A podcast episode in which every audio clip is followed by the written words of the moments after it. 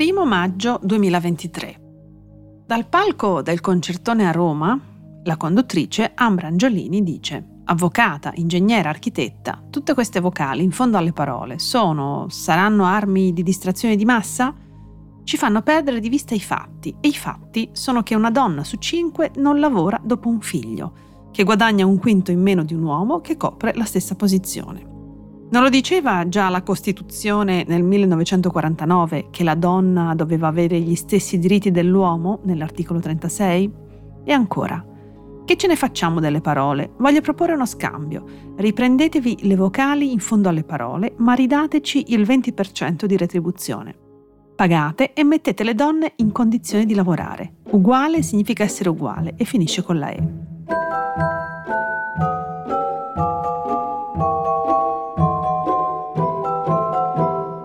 Questo è Amare Parole. Io sono Vera Gheno, sociolinguista, e saluto chi mi sta ascoltando.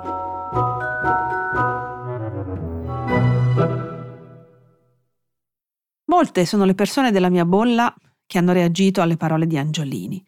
Per esempio, la linguista Manuela Manera scrive in un post su Facebook pubblicato poco dopo l'accaduto. Ma Ambra Angiolini o chi le scrive i discorsi, che ha in testa? Dal palco del primo maggio, ma stiamo scherzando? Ma davvero? Come se le parole non contassero nulla, ancora e ancora. E comunque sia chiaro, vogliamo tutto, i diritti non sono negoziabili. Scrive invece sul suo profilo la studiosa Daniela Broggi. È interessante l'inesperienza sistemica di cui parla quell'evento, per cui, tanto per rimanere dentro i cliché, Angiolini non dice non mi importa che si dica serva, fornaia, no, dice sindaca, avvocata, cioè si riferisce a posizioni di potere perché quelle sono che fanno il problema. Le cariche, le gerarchie, operaie, contadine, cameriere, centraliniste e cassiere e tutte le altre professioni, comprese le disoccupate, in cui le donne sono considerate non minacciose e non competitive rispetto alla leadership maschile, non fanno problema. Fanno problema le sindache, insomma è una posizione demagogica e acchiappa consensi, molto allineata con la posizione di Meloni, magari, magari anche inconsapevolmente, e in ogni caso di un classismo spaventoso e offensivo, Sembra difendere le più deboli contro le più forti, ma in realtà fa il contrario perché addestra, canticchiando, le più deboli a pensare a sapere che il loro posto sarà sempre in basso. E così parla, ci parla, coinvolgendoci, dell'inesperienza storica delle donne con il potere. Vorrei raccontare un breve episodio per entrare nel cuore della questione. Riguarda Benjamin Worf, il padre, insieme a Edward Sapir, della cosiddetta ipotesi Sapir-Whorf, o teoria della relatività linguistica, troppo spesso fraintesa. Worf, che proveniva da studi di fisica quantistica prima di dedicarsi alla linguistica e lavorava nel comparto delle assicurazioni antincendio, aveva fatto una serie di osservazioni rispetto al senso di pericolo percepito dalle persone in varie situazioni, la cui assenza talvolta dava origine a incidenti gravi. Per esempio, in un caso aveva osservato il diverso comportamento degli operai in due sale distinte di un impianto che produceva benzina. Una sala conteneva fusti di benzina pieni, mentre l'altra li conteneva vuoti. Gli operai avevano un atteggiamento più rilassato e disinvolto nei confronti della stanza che ospitava i fusti vuoti, al punto da fumarci dentro. La parola vuoto sembrava suggerire loro che la situazione non comportasse rischi, quando in realtà anche fumare vicino ai fusti vuoti è pericoloso, poiché questi contengono vapori infiammabili di benzina. E di fatti c'era stata un'esplosione che aveva scatenato un incendio. Quando Worf incontra il suo maestro Edward Sapir, familiarizza con le sue teorie. Nel 1949 quest'ultimo scriveva gli esseri umani non vivono solo nel mondo oggettivo, né solo nel mondo dell'attività sociale come ordinariamente inteso, ma sono largamente alla mercé del linguaggio particolare che è diventato il mezzo di espressione per la loro società.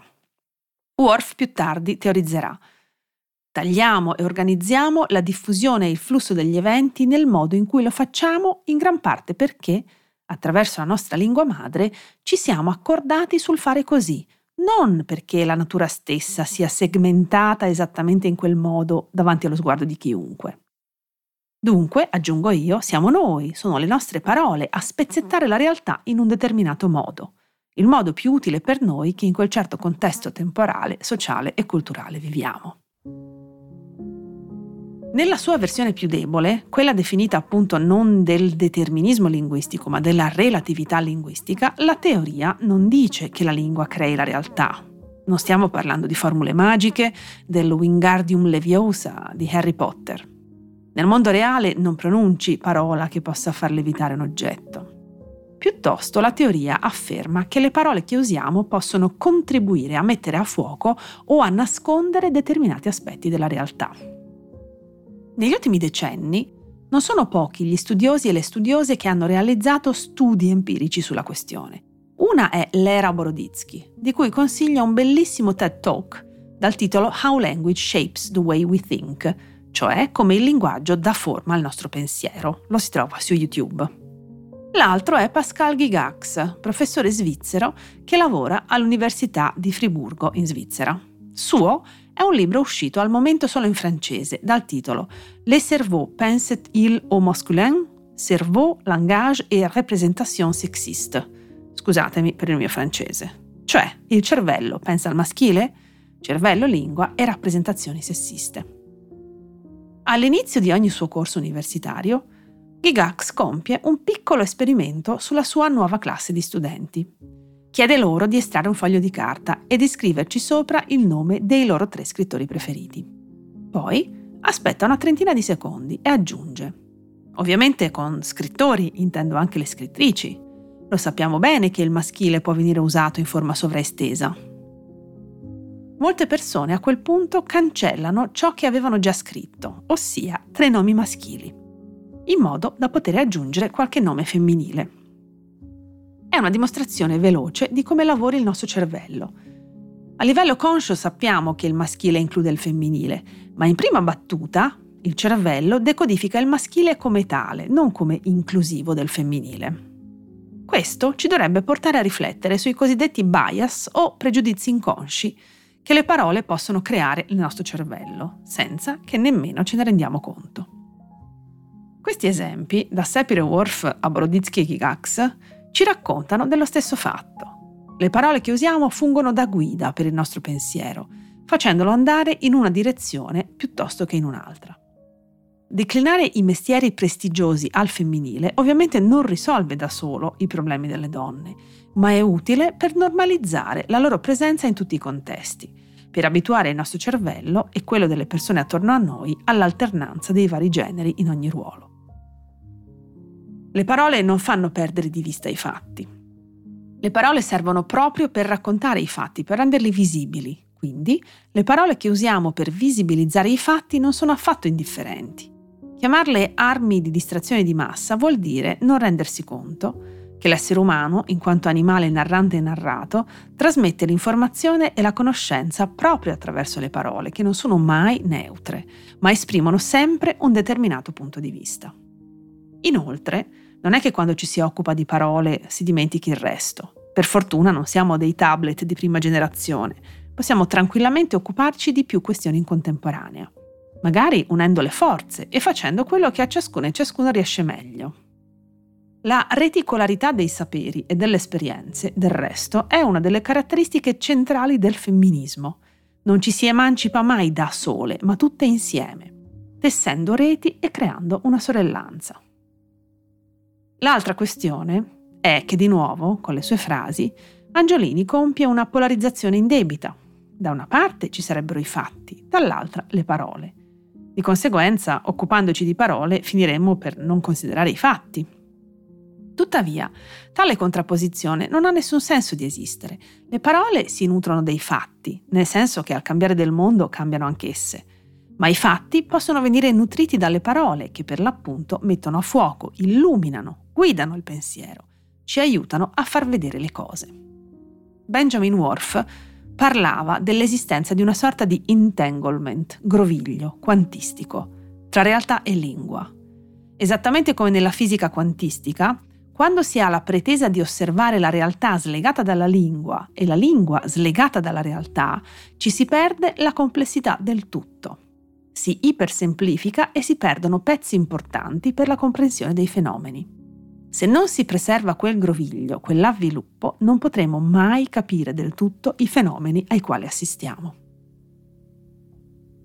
Sempre analizzando il messaggio lanciato da Angiolini, non posso che cogliere quel noi versus voi quando la presentatrice dice Voglio proporre uno scambio, riprendetevi le vocali in fondo alle parole ma ridateci il 20% di retribuzione.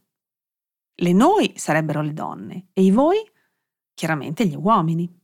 Eppure, la contrapposizione non è in questi termini, non è con gli uomini, ma casomai con i meccanismi distorcenti del patriarcato. Dunque, Chiunque può essere femminista, come ci ricorda Bell Hooks.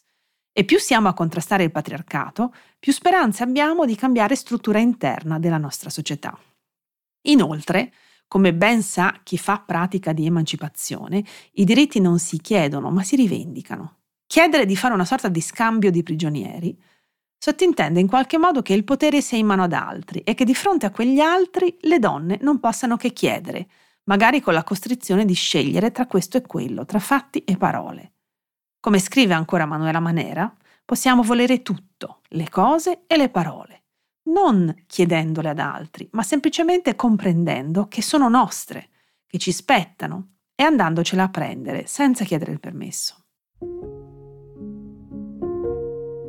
In tutto questo, su un aspetto mi sento di dar ragione ad Angiolini. Troppo spesso c'è chi pensa che basti agire a livello delle parole per mettersi la coscienza a posto. Cambiamo le vocali, magari per decreto, e risolviamo tutti i problemi delle donne. Chiaramente non funziona in questo modo. Proprio per preservare la complessità, le parole devono rimanere fermamente avvitate alla realtà, non ne vanno scisse, pena operazioni di facciata che prendono il nome non a caso di pink washing, di lavaggio rosa. Le parole veicolano azioni. Le azioni vengono veicolate dalle parole. Non facciamoci ingannare dalle polarizzazioni innecessarie, dannose e inutili.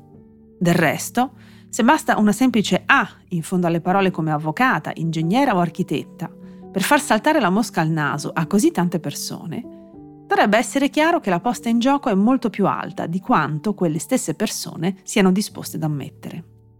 Se davvero quelle vocali non contassero, non solleverebbero tutto questo fastidio e così tanti soggetti non si sentirebbero in dovere di ricorrere al benaltrismo, cioè all'affermazione più o meno diretta che i problemi sono ben altri. Come sempre vi ricordo che potete scrivermi all'indirizzo di posta elettronica amareparole-ilpost.it. Sperando che queste parole siano diventate da amare ad amabili, vi saluto e vi aspetto al prossimo episodio.